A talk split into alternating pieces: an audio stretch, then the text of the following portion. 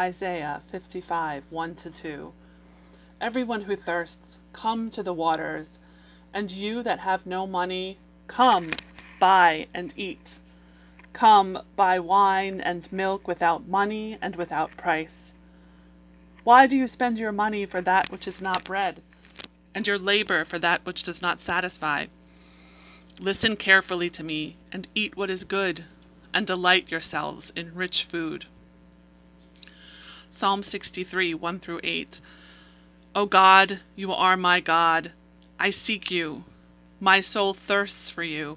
My flesh faints for you, as in a dry and weary land where there is no water. So I have looked upon you in the sanctuary, beholding your power and glory. Because your steadfast love is better than life, my lips will praise you. So I will bless you as long as I live. I will lift up my hands and call on your name. My soul is satisfied as with a rich feast, and my mouth praises you with joyful lips when I think upon of you upon my bed and meditate on you in the watches of the night. For you have been my help, and in the shadow of your wings I sing for joy. My soul clings to you, your right hand upholds me. As many of you know, I am a native New Yorker. I grew up on Staten Island, the place in New York City notorious for its conservative views and my husband and I are raising our children there.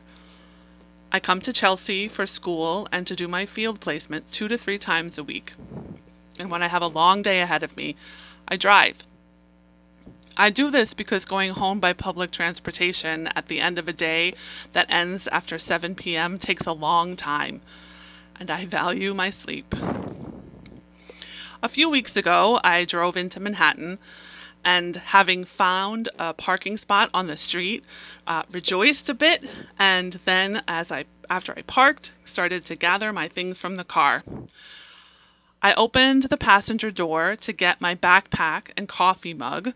I placed the backpack on the roof uh, as I was pulling out the coffee mug, closed the door, and went to pull the backpack off the roof where I had left it. I had apparently closed a strap in the door frame, so as I pulled it off, I lost my balance with the extra yank I had to give it. I was parked right next to a street tree, the ones that are enclosed with the tiny metal fence like borders. And also, it was garbage day. I knew I was going to fall. It was inevitable. I also knew I had to be strategic. Where could I fall that would cause the least amount of damage and embarrassment? I ended up in the recycling with my bag thrown clear onto the sidewalk. I was literally laying on my back on the sidewalk in the recycling. As a fat woman, I had lived in fear of falling on the street. I am reminded every day that my body does not fit into the slim ideal expected in this culture. I don't run outside I try to stay clear of the runners. I only wear stretch pants under tunics or in the safety of my own home. I exercise at a time of day when the number of people is minimal at the Y nearest my house.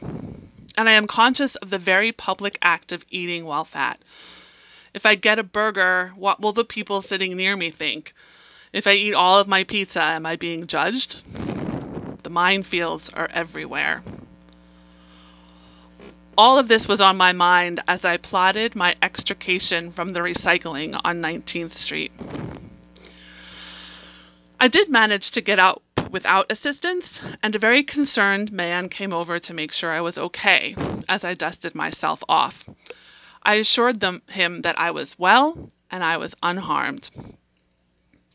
The fall did minimal damage to my body, but that doesn't mean I felt unharmed. I have, throughout my adult life, been on and off all kinds of systems and plans purportedly designed to make it possible for me to achieve a slim physique. If I can cut out carbs, or slowly increase my running, or fill up on fruits and vegetables before going to a party, or eat within a certain limit each day, I can claw my way to thinness. I did it once. I made it to a close to healthy BMI once using Weight Watchers. I wonder if any of you have been to a Weight Watchers meeting. I have been to years worth of meetings. The room is set up kind of like this one, but the entrance is flank- flanked by scales. Before you sit, you get weighed in.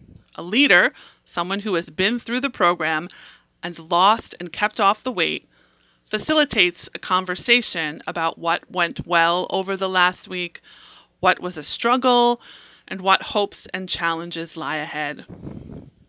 There are mantras we say to help us remember the basic principles of the plan, to reinforce, reinforce how we should think about food and our goal. The one that sticks nothing tastes as good as thin feels.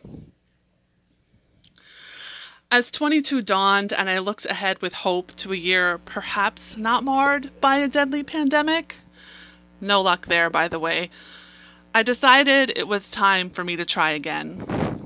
I wanted to feel good. I would once again count points and pay Weight Watchers for the privilege. At the same time, I started listening to the Maintenance Phase podcast.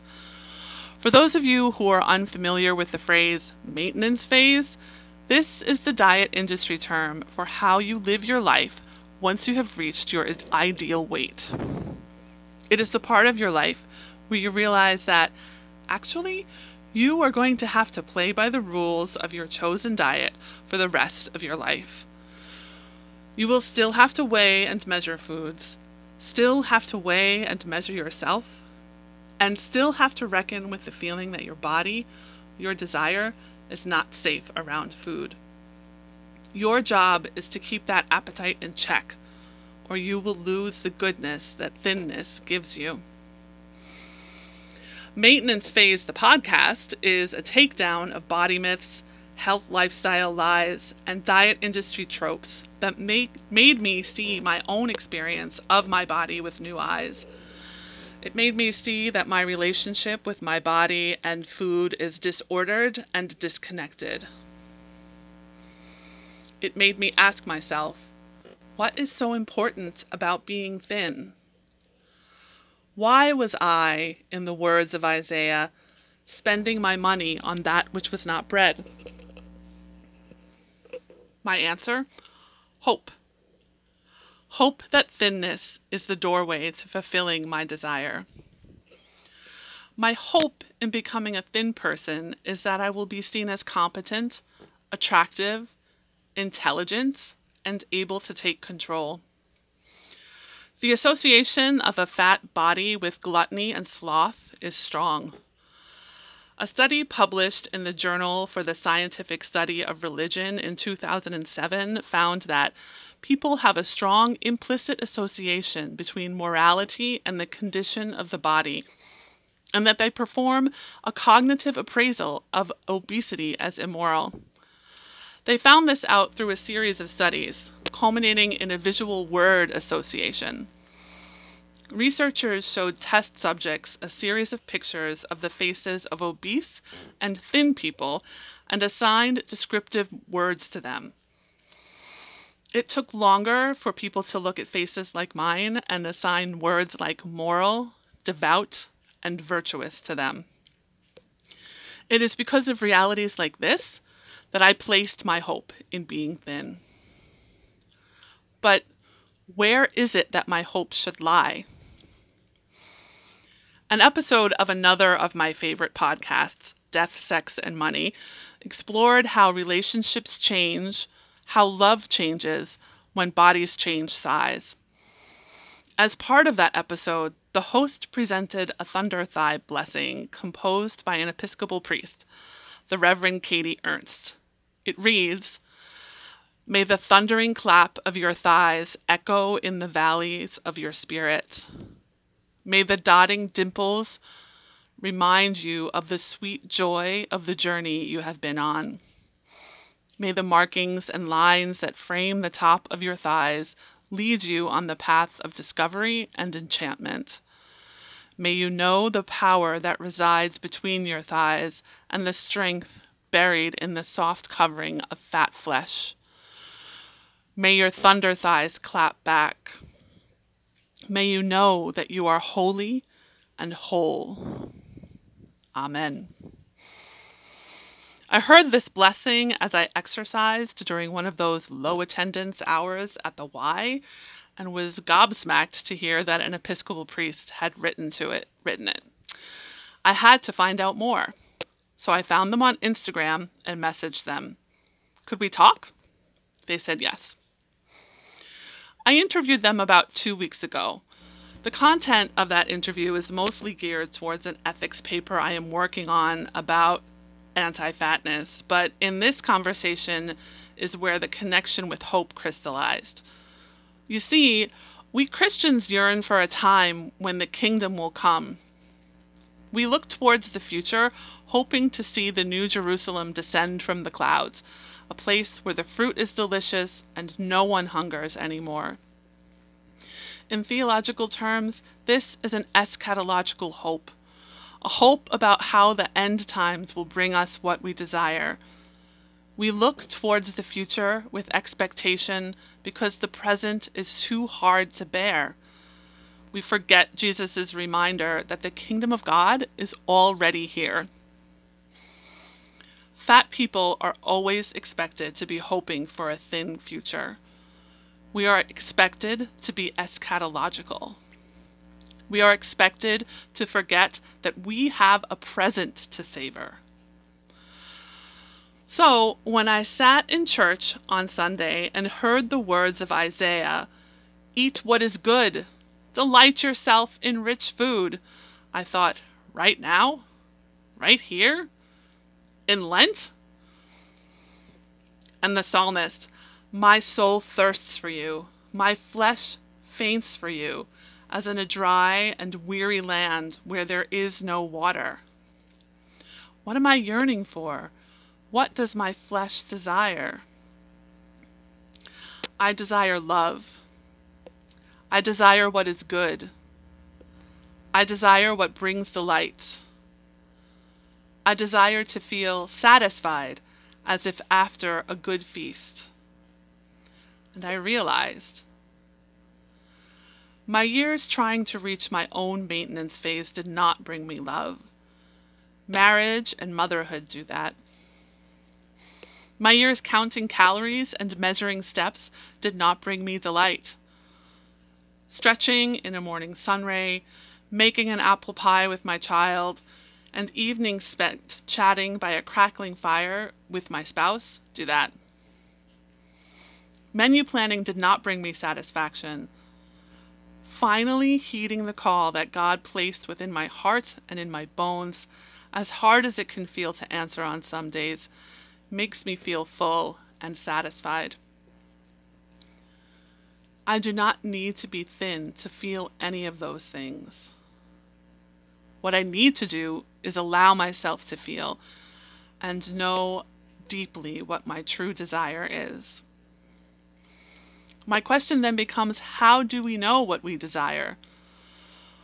As a Christian, I believe that God plants a desire for relationship with God and with other people in our hearts, in our bodies, and that God placed a call inside of me, and that those things are in each of us, each of you. I also know, as we heard from Christine in week one of this series, that our bodies were given to us by God so we can experience the world through our senses to understand what we need through our bodies, and to be present with each other in pain and joy, happiness and sorrow, abundance and loss. My experiences as a diet consumer had cut me off from the ability to trust my own body, that loving, beautiful gift from God, to care for itself and to care for others. It had cut me off from depending on God to provide for me and from using my own senses as a way of understanding not only what is outside of me, but what is inside of me.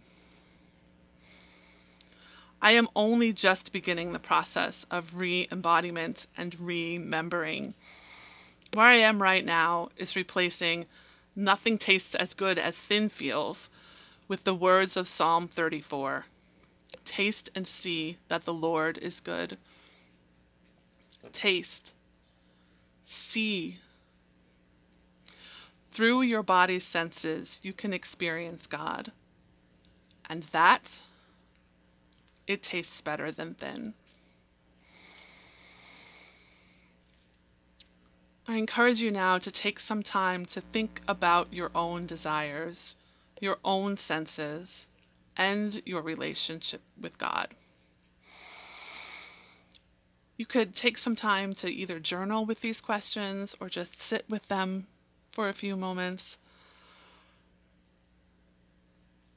First question How do you think about desire in relationship to your body, its needs, and your relationship with God. And now think about your five senses. Is there one of the senses that you favor? Is there one that you ignore? Why do you think you do that? Think about those questions. Think about ways that you can reconnect to your body to your senses, and to the desires that God has planted in your heart.